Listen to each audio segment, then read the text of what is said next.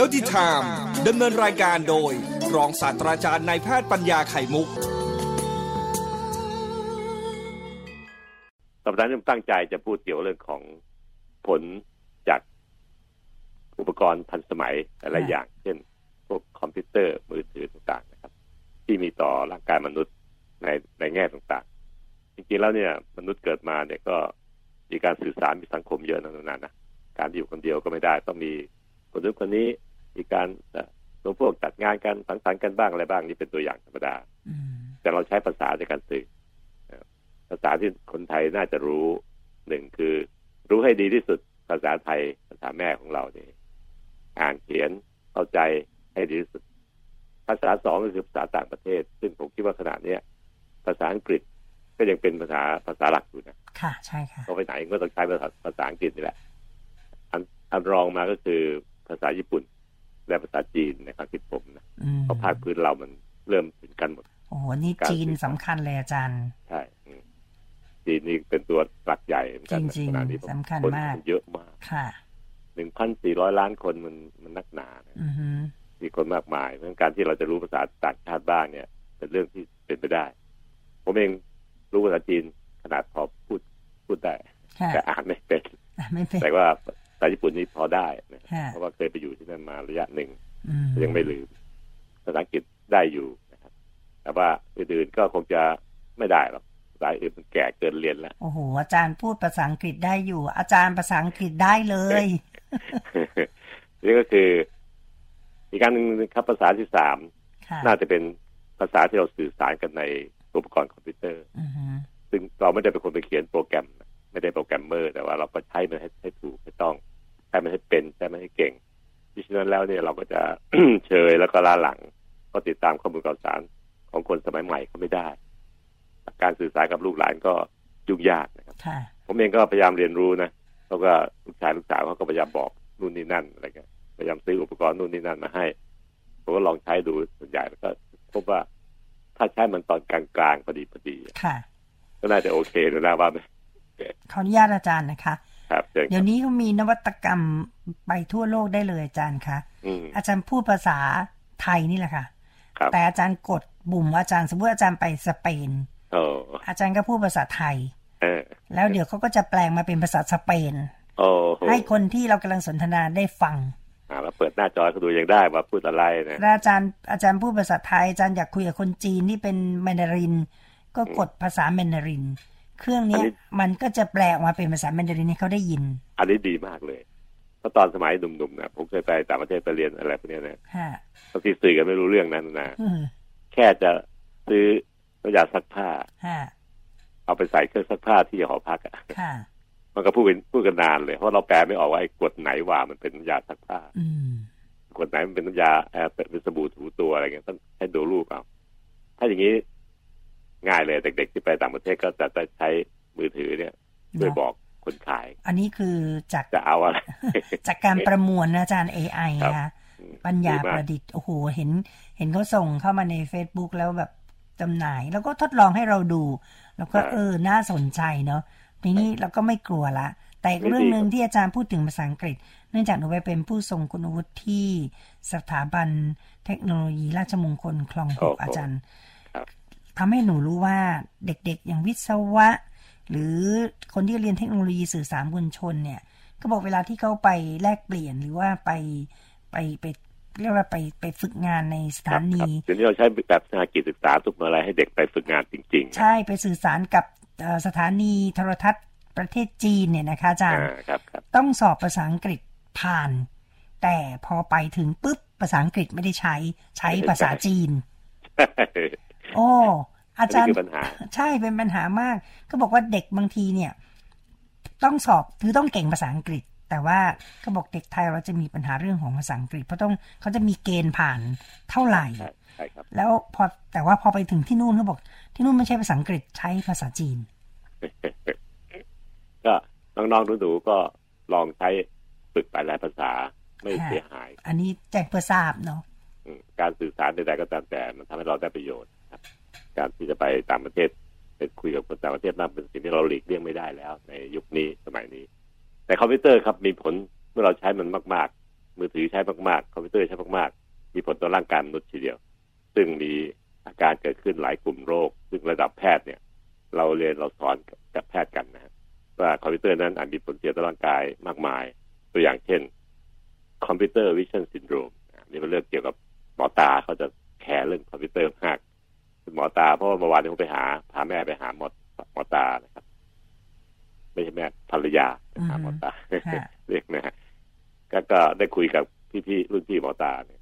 เขาก็บอกว่าตอนนี้คนเป็นโรคเกี่ยวกับปัญหาเกี่ยวกับตา และคอมพิวเตอร์ที่เกี่ยวข้องกันเนี่ย เพิ่มขึ้นมากมายมากมายจนรักษากันไม่ทันละเพราะคนใช้กันเยอะเกินไปโดยที่คนอายุเกิน 40 ปีขึ้นไป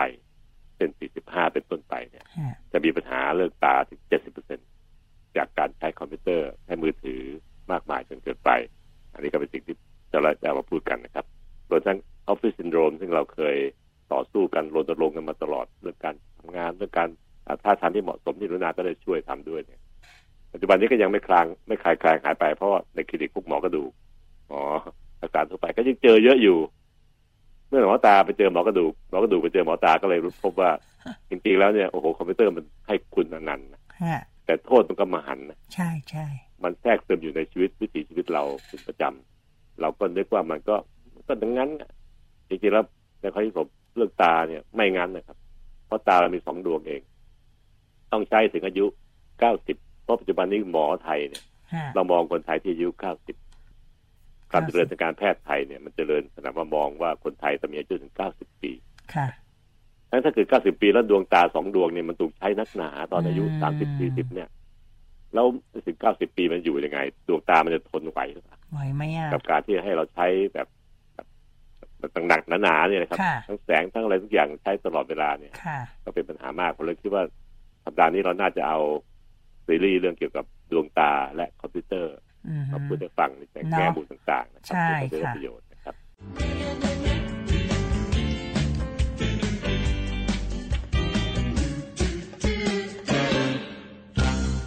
เรื่องเกี่ยวกับคอมพิวเตอร์ค่ะมือถือต่างๆเหล่านี้ครับ ที่เราพูดไปเมื่อวานนี้โปรยไปแล้วว่า มันจะเป็นผลเสียต่อร่างกายหลายอย่างนะทั้งเรื่องเรื่องของดวงตาทั้งเรื่องของร่างกายปวดเมื่อยตามคอบ่าไหล่ต่างๆ ที่เรียกว่าออฟฟิศซินโดรมหรือแม้กระทั่งคนที่อายุมากก็เกิดกระดูกคอเสื่อม ก็จะเกิดปัญหาเกิดอาการขึ้นได้จากการใช้แว่นตาที่เราใช้ไม่เหมาะสมนั่นเองวันนี้ขอเริ่มต้นเลยครับค่ะ กลุ่มแรกกลุ่มที่มีแสงจ้าเกินไปจากจอภาพอืมจากจอคอมพิวเตอร์ จากจอมือถือแท็บเล็ซึ่งตแสงมีหลายแบบอืมไม่ว่าจะเป็นแสงจากจอธรรมดา หรือแสงสีออกฟ้าๆม่วงๆที่เราพูดถึงการสวยว่าเป็นแสงจากจอคอมพิวเตอร์ซึ่งใหม่ๆนี่เขาก็ใช้จอที่มีคุณภาพดีกว่าขึ้นเนี่ยสตัดแสงพวกนี้ออกให้เราได้เรียบร้อย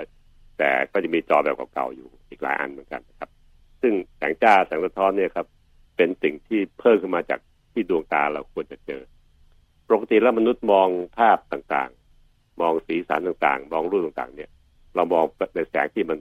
กระจายไปทั่วห้อง แล้วเราก็มองเห็นลูกเราลูกสาวลูกชาย เดินอยู่วิ่งอยู่ มองดูเสื้อผ้าที่ใส่ต่างๆตอนแรกจะมองแบบกระจายเพราะแสงมันกระจายไปตามวัตถุต่างพอเหมาะพอสมพอดีพอดีอืมแต่การจ้องมองหน้าจอคอมพิวเตอร์ หรือหน้าจอมือถือเนี่ย มันเป็นการไปจ้องมองจุดที่มีแสงสว่างมากกว่าธรรมดานะครับโดยเฉพาะยิ่งมือถือสมัยใหม่นี่บางอันก็ก็ให้เพิ่มเพิ่มความสว่างหน้าจอได้ด้วยลดความสว่างได้ด้วย คนเราก็ไปเพิ่มจนสูงสุด เพราะว่าเวลาเพิ่มแสงสูงสุดแล้วมันจะทำให้มองภาพใสสีสดใสดีดีด้วยขึ้นการเพิ่มสีเงี้ยก็ไม่ค่อยเหมาะสมนะครับดังนั้นแสงจ้าต่างๆ เกิดขึ้นที่สะท้อนจากหน้าจอเข้าสู่ตาเราเนี่ยมีผลทำให้ตาเรามีปัญหามากมายนะครับ ซึ่งอาการเหล่านี้เช่น อาการ ที่ชัดๆก็คือตาเราจะแสบแสบตา ตาสู้แสงไม่ได้มากมากมาย บางคนก็มีอาการเมื่อยเมื่อยตามากกว่าธรรมดา ทั้งแสบตาตาสู้แสงไม่ได้มากอารมณ์ทั้งตาเมื่อยล้ามากเนี่ยครับก็มักจะเกิดจากการที่แสงที่เราจ้องที่หน้าจอมันมากเกินไป ใครมีอาการแบบคล้ายๆอย่างนี้ ตาสู้แสงไม่ค่อยได้แสบแสบตาแล้วก็ตาเมื่อยล้ามากกว่าธรรมดา เมื่อยตามากกว่าธรรมดาเนี่ย ก็ควรที่จะพิจารณาเรื่องเกี่ยวกับ ของที่แสงมันจ้าเกินไปเพราะเราไปจ้องเป็นไปได้ก็คือลดความเข้มของแสงที่หน้าจอลงบ้างถ้ามือถือมันสามารถจะปรับได้จริงๆสงสัยก็อ่านคู่มือดูว่าเขาปรับแสงจ้าแสงแสงลดลงได้อย่างไร หรือที่หน้าจอคอมพิวเตอร์ก็เหมือนกันครับ ถ้าเป็นจอที่ที่สามารถปรับได้ ก็ควรจะปรับแสงให้มันพอพอสบายตาตัวนี้อืมอย่าให้มันจ้ามากเกินไปนัก อีกการนึงก็คือแสงที่ไม่ใช่มาจากจอคอมพิวเตอร์หรอกครับ แต่บังเอิญ เราไปตั้งตั้งจอคอมพิวเตอร์ตรงตำแหน่งที่ข้างหลังจอมันมีหน้าต่างหรือมีแหล่งของแสงไฟที่ที่จ้าอยู่ผลคือทำให้เราไปจ้องมองที่หน้าจอ และเผลอมองหลังจอด้วย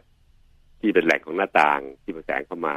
หรือว่าจุดที่มันมีแสงไฟดวงไฟอยู่หลังหลังจอคอมพิวเตอร์เราเราไม่รู้ไม่รู้สึกนะตอนนี้เราทำให้เราต้องรับแสงจ้าเป็นธรรมดา หรือบางคนก็มีการตั้งดวงไฟหรืออะไรไว้ ที่หลังจอ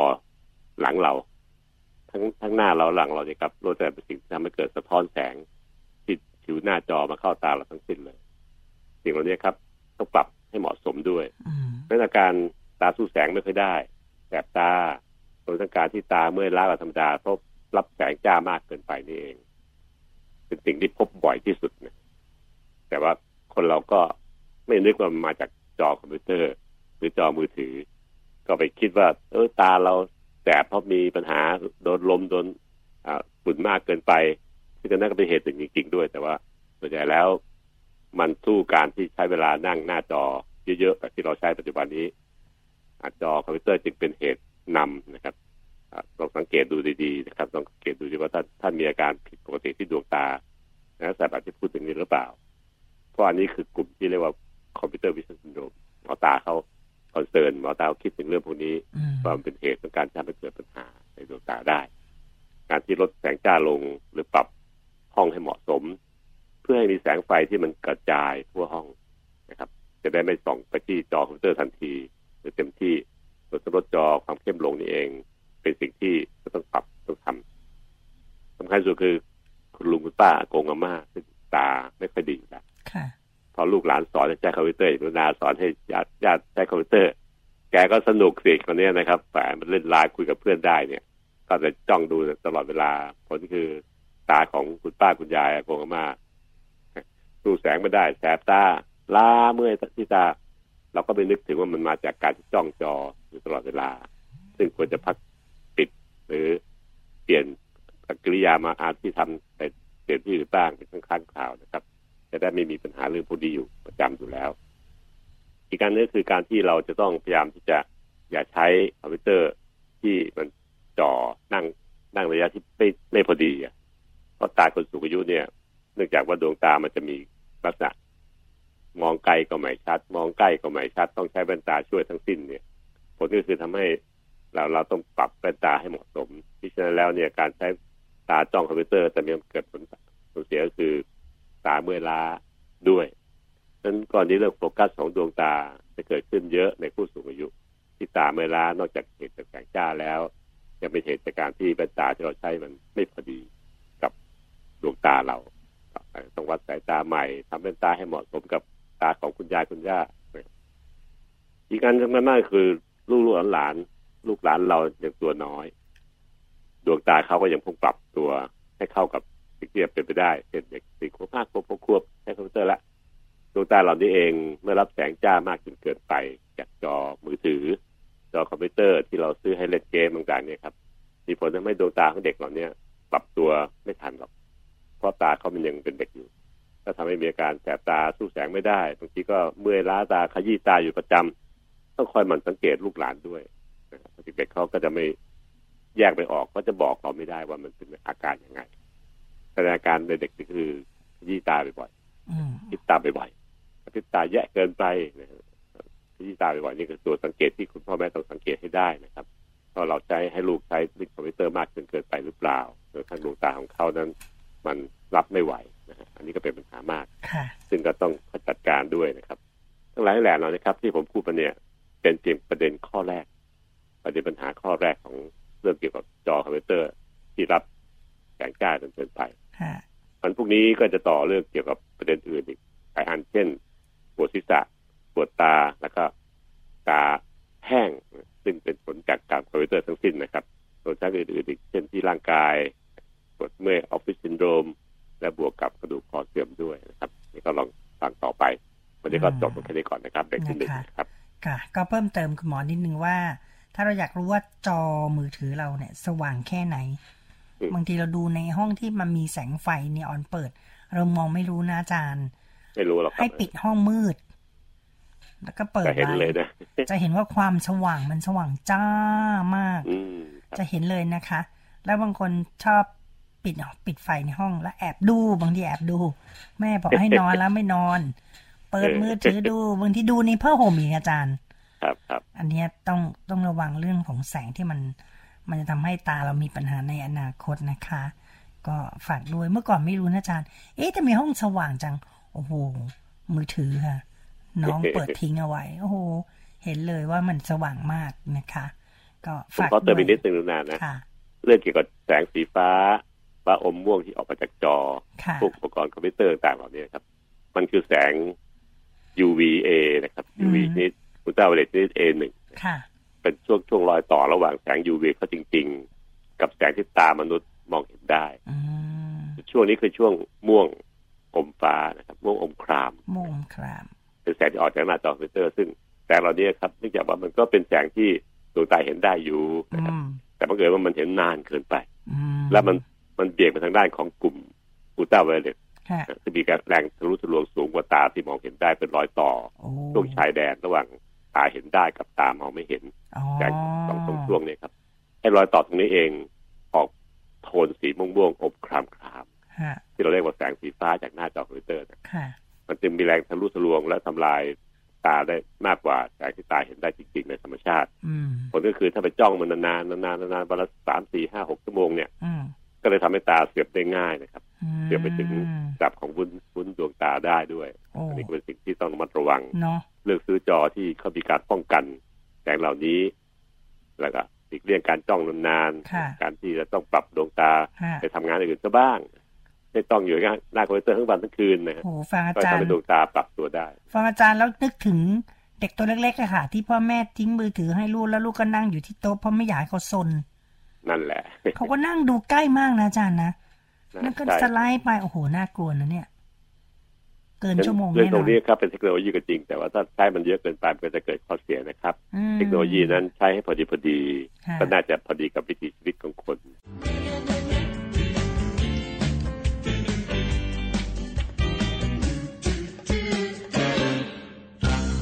ค่ะคอมพิวเตอร์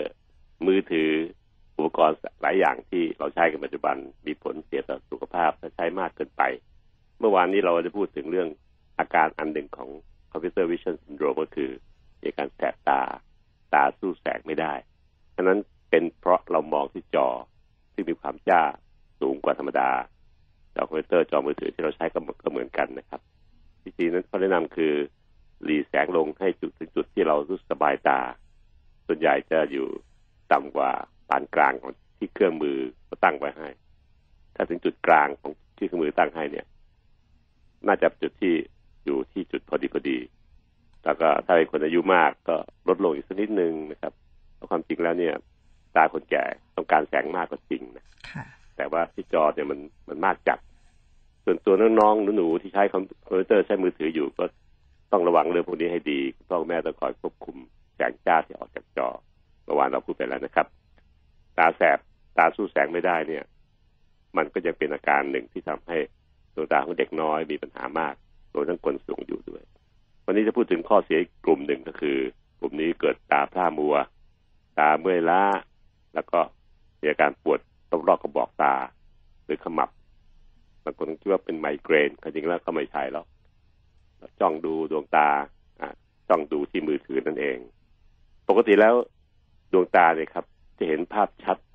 ที่เป็นรายละเอียด เช่นตัวอักษรตัวหนังสือที่ส่งมาในในมือถือหรือหน้าจอคอมพิวเตอร์เนี่ย ระยะทางจากดวงตาถึงจุดที่เป็นจุดจอภาพเนี่ย ควรจะประมาณ 45 เซนน้องๆหนูๆที่ฟังลุงหมออยู่ช่วยจำหมายเลขนี้ไปด้วยนะครับระยะจากดวงตาเอาสายเชือกวัดลากไปถึงหน้าหน้าจอมือถือ หน้าจอคอมพิวเตอร์ หรือตัวหนังสือที่ท่านจะอ่าน ประมาณ 40ถึง45 เซนอย่าให้ใกล้กว่านี้ เพราะว่าเป็นระยะที่ดวงตาต้องทำงานในการบีบ ที่เลนส์ตาเพื่อโฟกัสมากกว่าธรรมดา ตาจะล้าจะเมื่อยง่ายนะครับแต่ถ้าเกิดว่าอยู่ที่ระยะ 45 เซนหรือแม้กระทั่งเวลาไปวัดวัดแว่นสายตา ช่างแว่นหรือคุณหมอตาเขาจะวัดที่ระยะ 45 เซนเพื่อให้เราอ่านที่ชัดที่ 45 เซนเป้าหมายคือตรงนั้นนะครับแล้วเวลาได้แว่นตาแว่นตามาแล้ว เราก็ควรจะอ่านหนังสือที่ระยะที่เขาวัดไว้ คือกำหนดไว้คือ 45 เซน แล้วผมเองนั้นระยะที่ 45 เซนคือลองเอามือฝ่ามือเราเนี่ยไปอยู่ที่สะดือต่ำกว่าสะดือสักนิดหนึ่งสักเซนหนึ่งอย่าสูงกว่าสะดือนะครับ แล้วลากมือขึ้นมา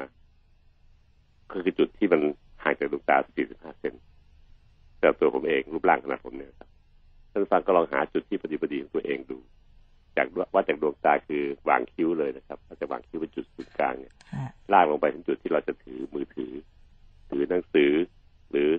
โน้ตบุ๊กต่างๆเนี่ยครับที่ 45 เซนจะยาวกว่านี้ได้ไม่เกิน 50 เซนเพราะเทคนิคทางด้านการวัดวัดวัดสายตาเขาวัดอย่างนี้นะครับส่วนคนที่ตาปกติไม่ได้ใช้แว่น ก็ใช้ที่ระยะนี้เหมือนกันคือคือ 40 45 50 เซนอยู่ในแนวนี้ ค่ากลางคือ 45 เซนครับ เป็นจุดที่ทำให้ดวงตาเราไม่ต้องใช้ความพยายามมากในการอ่าน หรือโฟกัสของละเอียดละเอียดต่างๆ เช่นตัวอักษรตัวหนังสือนะครับจำเลข 45 ไว้ 45 เซนติเมตรเป็นค่ากลาง ใช้ตลอดแหละครับ ถึงแม้อายุมากขึ้นต้องใช้แว่นสายตาคนแก่เช่นแว่นสองชั้นแว่นสามชั้นโฟกัสสิบเซนต่างๆเนี่ยอือฮึก็ต้องอ่านที่ 45 เซน เพราะช่างวัดแว่นตาหรือคุณหมอตาเขาจะวัดที่กำหนดระยะไว้ 45 เซนเป้าหมายคือให้เราอ่านที่ 45 เซนมองใกล้ที่ 45 เซนจะต้องชัดและแว่นแว่นเหล่านั้นทุกอันนะครับ มาใช้ก็คือใช้เมื่อระยะจากวัตถุถึงดวงตาเรา 45 เซนน่าฟังเข้าใจไหมแต่อันเนี้ยเข้าใจค่ะอาจารย์เป็นข้อกำหนดของของเรื่องแว่นตาเลยแหละเพราะฉะนั้นเราไปไปมองที่ไกลกว่า 45 เซนก็ไม่ใช่ไม่ใช่โฟกัสที่เขาวัดแว่นมาให้เรานะ หรือดวงตาปกติคนที่ไม่มีสายตาเลยเนี่ย เด็กน้อย เด็กวัยรุ่นที่ดวงตายังดีอยู่เนี่ย ไปวะไปวัดที่ไปมองที่แย่อื่น ก็ต้องไปทำงานมากขึ้นของดวงตาไปโหลดที่กล้ามเนื้ออือฮึในการที่จะปรับโฟกัสให้เรา แต่ถ้าสบายๆสุดๆ คือดวงตามันบอกโอเคเลยพี่ผมชอบเนี่ย45เซนจะยืดไปก็ไม่ควรเกิน50คือบวกไปอีก5เซนจะหดเข้ามาก็ไม่ควรเกิน5เซนเหมือนกันก็คือ40เซน ฉะนั้น45คือค่าตรงกลาง จะสั้นก็คือ40เซนถ้าน้อยกว่านี้มันต้องทำงานหนักละดวงตาอืมถ้ายาวคือ50เซนถ้ายาวกว่านี้ก็ต้องทำงานหนักขึ้น ดวงตาต้องใช้แว่นตา ก็สมที่ว่าถ้าเกิดใครก็ตั้งแต่ เกิดมาแล้วมีดวงสายตาสั้นเช่นน้องน้องๆหนูๆวัยรุ่น จะดูคอมพิวเตอร์จะดูมือถือต้องใช้ดูที่แว่นตาที่วัดตาสั้นของเราแล้วนะครับ คือเป็น การแก้สายตาให้กลับมาเป็นค่าปกติ แล้วก็เอาวัตถุดิบเอาวัตถุคือหนังสือหรือมือถือห่างดวงตาประมาณ 45 เซนที่ระยะเนี้ยครับเพราะฉะนั้นทุกคนต้องหาระยะของตัวเองไว้ ส่วนใหญ่แล้วต่ำกว่าสะดือนิดนิดๆเนี่ย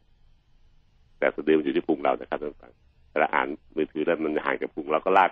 ตั้งฉากกับจากพุงออกมา ก็หาระยะเจอทีเดียวว่าประมาณว่าอย่างเงี้ย45เซนอืมแล้วเราจับมือถือจับอะไรก็อย่าให้มันใกล้กว่านี้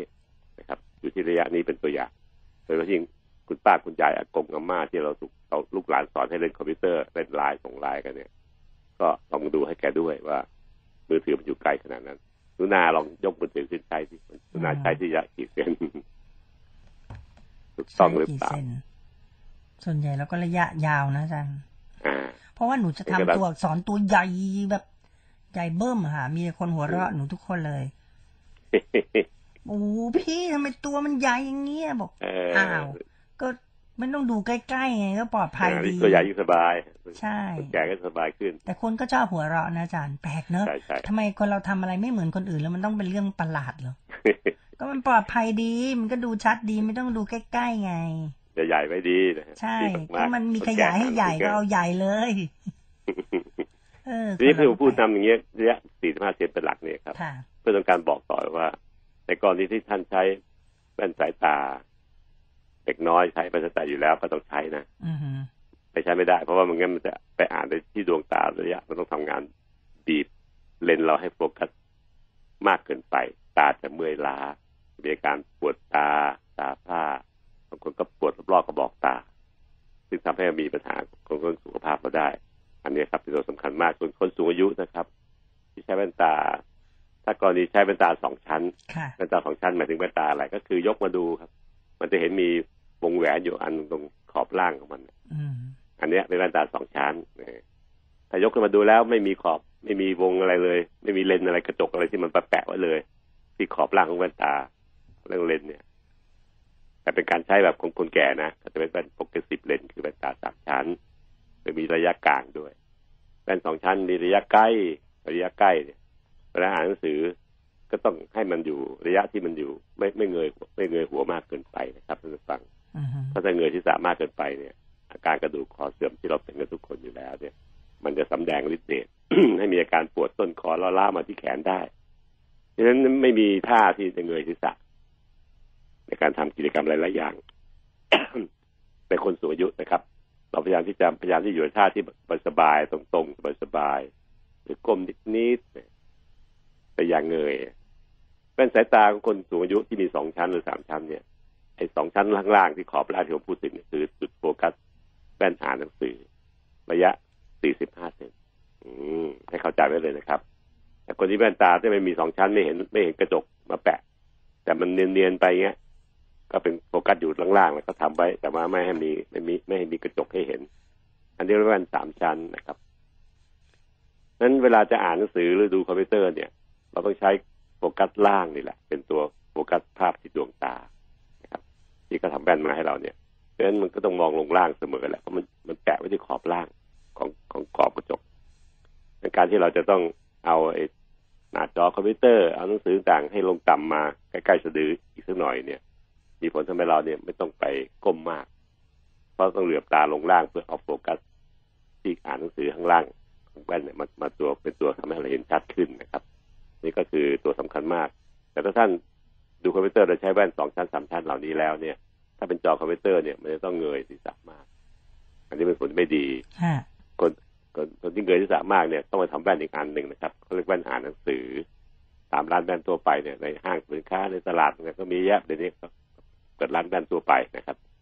แว่นหนังสือนี่คือเอาโฟกัสของตัวล่างเนี่ยอืมที่โฟกัสชัดที่สี่ห้าเซนเนี่ย ไปทำแว่นทั้งอันเลย เอาเบอร์ที่มันมันสั้นขนาดไหนเนี่ยยาวขนาดไหนเนี่ยไปทำเป็นเลนส์ทั้งอันเต็มแผ่นแว่นตาเลย ใช้เฉพาะตอนที่จะนั่งหน้าจอแล้วเนี่ย เราจะเริ่มก้มๆเงยๆแค่แค่เหลือบตาขึ้นเหลือบตาลง เพราะว่าทั้งเลนส์มันโฟกัสเท่ากันหมดนะครับมันไม่มีแบ่งเป็นชั้นๆอีกแล้วเนี่ย ก็ไปถอดแบบอันนี้มาทำแว่นอ่านหนังสือ ไปวางไว้แถวๆใกล้ๆจุดที่เราต้องอ่านหนังสือจุดต้องทำคอมพิวเตอร์นะครับอย่าไปฝืนใช้แว่นอันสองชั้นสามชั้น มาดูคอมพิวเตอร์นะครับ ไม่ได้เพราะถ้าทำอย่างนั้นเนี่ยต้องเงยศีรษะเยอะหนูนาใช้งั้นหรือเปล่าไม่ค่ะ หนูจะมีแว่นสองอันอาจารย์ ถ้าแว่นสองอ่าชั้นใช้ดูคอมเนี่ย คุณผู้ฟังจะปวดคอเพราะว่าต้องแหงนคออ่าเพื่อให้ดูเลนส์ล่าง เพราะเลนส์ตรงตามันจะเป็นดูไกล ใช่ตัวกลางดังนั้นควรจะใช้เป็นแว่นที่แบบแว่นเลนส์ประเภทเดียวคือเลนส์สำหรับดูใกล้อะอ่าอ่านหนังสือเอาเลนส์ข้างล่างไปทำแบบอีกอันหนึ่งใช่ กรอบไม่ต้องดีนัก แล้วก็โยนโยนๆไว้แถวๆนั้นแหละครับใครก็ใช้เราไม่ได้อยู่แล้วแล้วก็จะได้ไม่ลืมนะครับผมก็มีตามลิ้นชักที่โต๊ะตรวจคนไข้เนี่ยมันจะมีของผมอยู่ลิ้นชักมาปุ๊บก็จะเจอแว่นผมแหละวางไปทุกที่เลยนะอาจารย์เนาะวางไว้อะไรหลายอันกันลืม จะพกติดตัวไม่ได้เพราะมันมันเกิดการเกะกะผู้ชายก็ไม่ค่อยมีกระเป๋าอะไรนะเดินเป็นตัวเปล่างั้นเราก็จะเอาแว่นพวกนี้ไปโยนโยนๆไว้แถวๆจุดต้องทำงานละเอียดตรงนี้นะครับทำคอมพิวเตอร์เป็นห้องตรวจคนไข้เดี๋ยวนี้ห้องตรวจคนไข้มันไม่ค่อยมี ไม่ต้องเขียนแล้วมันคีย์ลงไปในคอมพิวเตอร์เลยอืมเราไม่มีแว่นนี้มันก็ต้องแงนคอตลอดนะเป็นปัญหากระดูกคอมากเลยนั้นก็ตรงนี้ครับคือสิ่งที่ผมต้องการชี้ให้เห็น ว่าถ้าคนสูงอายุใช้แว่นสองชั้นเป็นสามชั้นอะไรก็ตามแต่เนี่ย แต่ขอให้ช่างแว่นก็ทำแว่นอ่านหนังสือที่อีกอันหนึ่งหนังสือนี่จะไม่เป็นชั้นๆเลยครับ เอาเฉพาะโฟกัสส่วนล่างมาทำแว่นทั้งอันแว่นทั้งกระจกเลยแล้วเราก็ใช้วิธีเหลือบตาขึ้นเหลือบตาลง จะดูจอก็เหลือบตาขึ้น โฟกัสกับโฟกัสเดิมนั่นแหละทั้งทั้งอันอยู่แล้ว จะพิมพ์คีย์บอร์ดก็ลากเมาส์ก็เหลือบตาลง เราไม่ต้องไปเงยหัวความหัวตลอดเวลาคำพูดตัวนี้สำคัญนะครับ เพราะว่า60 70เปอร์เซ็นต์ของคนสูงอายุเนี่ยยังใช้จออยู่ ถ้าท่านใช้แว่นตาแบบที่เป็นสองชั้นสามชั้น แล้วไม่ได้มีแว่นอ่านหนังสือเนี่ย ผลคือท่านจะปวดคอ ปวดคอแล้วมันบางทีถ้าเป็นเยอะมันจะร้าวลงมาที่แขนร้าวไปที่นิ้ว ก็คือโรคกระดูกคอเสื่อม งั้นถ้าเราจะป้องกันอันนี้คือไปตั้งจ้างแว่นทำแว่นอีกอันหนึ่งแว่นอ่านหนังสือไม่ต้องแพง แต่เอาเฉพาะโฟกัสที่เหมาะกับตาเราในการ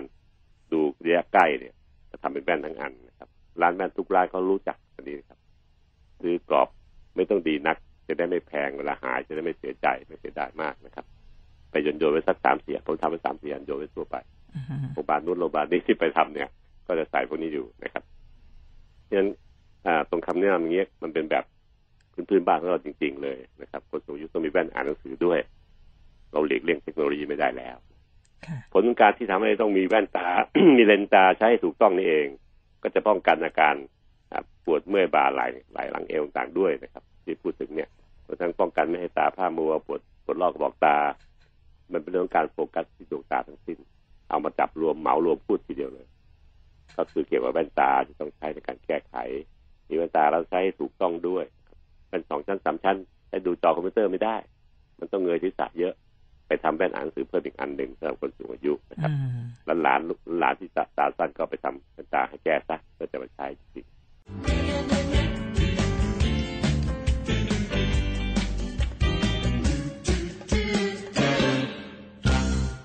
เราจะพูดถึงเรื่องของดวงตากับอุปกรณ์สมัยใหม่นะครับ ทั้งมือถือทั้งคอมพิวเตอร์ต่างๆค่ะประเด็นที่สามที่เราพูดถึง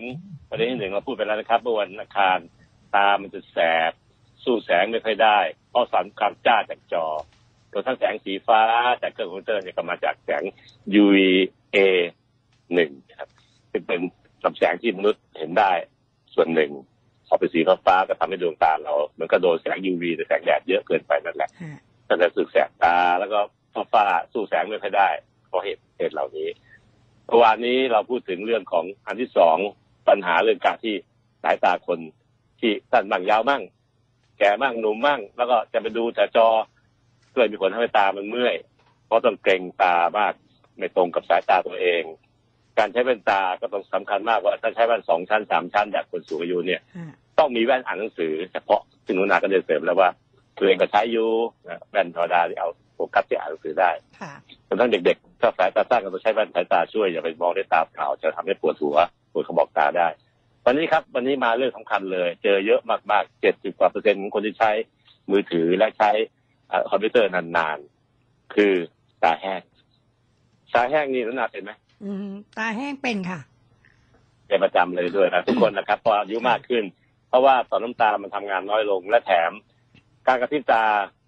คนปกติทุกคนนะครับไม่ว่าจะเป็นเก่งหรือนุนาก็ตามแต่เนี่ยค่ะจะกระพริบตานาทีนึงกระพริบตาประมาณสิบห้าถึงยี่สิบครั้งอืมเราไม่เคยรู้เลยนะนุนาค่ะไม่เคยรู้เลยว่ามันเยอะขนาดนี้ต่อนาทีนะอืมทำไปด้วยความเคยชินด้วยสัญชาตญาณมนุษย์กระพริบตากระพริบเพื่ออะไรกระพริบตาบนเนี่ยมันเปรียบเหมือนใบปัดน้ำฝนที่กระจกหน้ารถเรานี่แหละค่ะเวลาฉีดน้ำปื้ดกาแฟมันก็เป็นกระแสกระแส แต่พอเปิดใบปัดน้ำฝนตามด้วยมันจะเกลี่ยไอ้น้ำที่ฉีดจากกระจกเนี่ยไปให้ทั่วกระจกทันได้ฉะนั้นนะครับ กระพริบตาก็ก็หนังตาบนที่กระพริบนี่ก็ทำหน้าที่ในการเกลี่ยน้ำตาที่เป็นตัวมันหล่อลื่น ตัวน้ำหล่อลื่นในดวงตาเนี่ยให้เกลี่ยไปทั่วแก้วตาใสเรา ตาจะได้ไม่ไม่แห้งแล้วก็มีความลื่นลื่นปื้ดลื่นปื้ดดีอืมฝุ่นละอองที่มาก็จะถูกจับด้วยน้ำน้ำตาเหล่านี้ ก็เป็นธรรมชาติที่มนุษย์ต้องมีการกระพริบตา แต่ดูเถอะครับ ผู้ที่จ้องจอมือถือกำลังสนใจข้อความกำลังอ่านในคอมพิวเตอร์เล่นเกม ไม่มีใครกระพริบตาหรอกครับค่ะพยายามขึงตาขมึงตาไว้กลางกลางตาไว้ต้องการจะดูข้อมูลในจอ สุดท้ายแล้วไอ้เคยกระพริบสิบห้าถึงยี่สิบครั้งต่อนาทีเนี่ยมันเหลือเพียงแค่ห้าครั้งแปดครั้งเท่านั้นเองอืมตามันจะไม่แห้งได้ไงในเมื่อดวงตามันทางรอรับพัดลมรอรับลมรอรับต่างๆมาตลอดเวลา แก้วตาใสที่เคยเปียกชื้นลื่นปื้ดลื่นปื้ด จากน้ำตาเราที่ถูกเกลี่ยด้วยกับพริบตาในหนังตาบนเนี่ยก็จะกลายเป็นตาแห้ง พอแห้งปั๊บก็เริ่มฝืดครับอืมกระพริบตาแต่ละครั้งจะรู้สึกมันไม่ลื่นปื๊ดมันสึกฟืดแถมมีอาการแสบๆคันๆระคายระคาย นี่แหละครับ คืออันปัญหาของคนที่อยู่ในวัย 45ขึ้นไปที่ใช้กลุ่มคอมพิวเตอร์ และเป็นถึงประมาณ 70-80%คนที่ใช้จริง ๆ เลยทีเดียวอืมปัญหาเหล่านี้ดูเหมันกับไม่มีอะไรนะนุนาก็ไม่เคยเดือดร้อนใช่ไหมตายแห้ง จริงหรือๆแล้วลำการพอสมควร จริง ๆ แล้วหนู คุณหมอก็ให้หยอดหยอดอะไรนะหยอดน้ำใช่ไหมคะอาจารย์น้ำตาเทียมเออ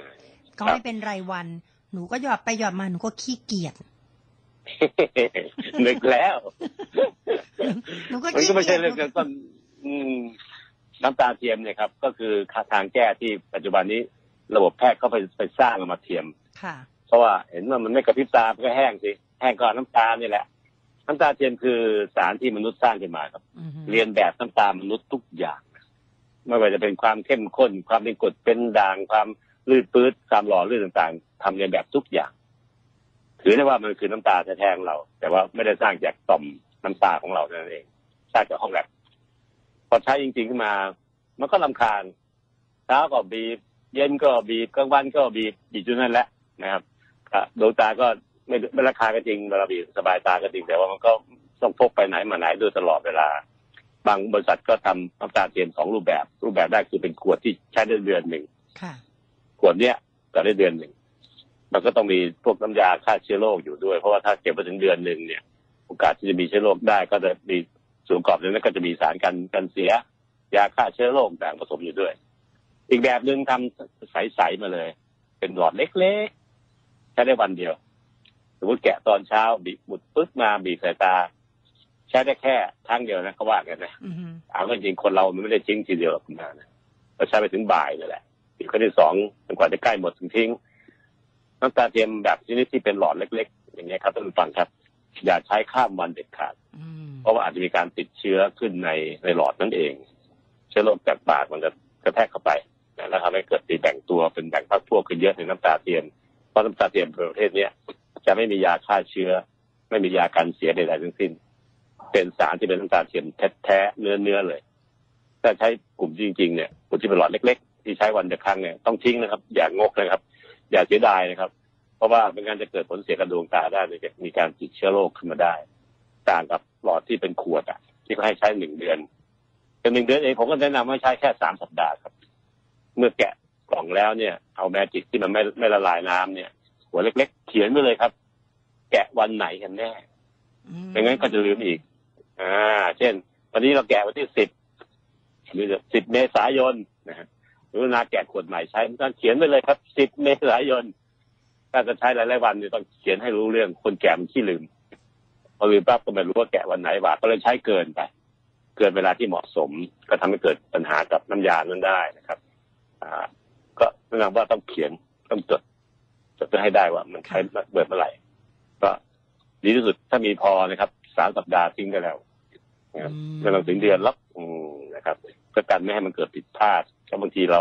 เอาหยอดน้ำตาเทียนเนี่ยเอาหยอดปุ๊บเอามาแตะขนตาเราพอดีเลยอืมอืมเราก็ไม่รู้อะค่ะไอ้ขนตาเนี่ยมันก็มีเชื้อโรคอยู่แหละนะค่ะก็จะติดอยู่ที่ปากรูขวดนั่นแหละแล้วพอมันดูดปึ๊บกลับเข้าไปเวลาเราปล่อยมือจากการบีบเราไม่มันเห็นก็พาไอ้น้ำตรงปากขวดอะอืมไหลเข้าไปในขวด เห็นไหมครับท่านผู้ฟังครับมันก็จะเกิดปัญหาคือเชื้อโรคตัวสองตัวจะตามเข้าไปที่ติดจากขนตาเรา แล้วก็แบ่งพวกแบ่งพ้องในนั้นอะเยอะแยะเลยกลายเป็นการการติดเชื้อของดวงตาได้เหมือนกันอ่าผมเองผมก็เชียร์ให้แนะนำว่าถ้าใช้เป็นอย่างขวดนะครับสามสัปดาห์กว่าๆนิดๆทิ้งได้แล้ว ไม่ต้องไปตื้อใครอยู่จดวันที่ที่เปิดไว้นะครับแต่ดีที่สุดก็คือใช้อย่างทุกวันละครั้งน่ะ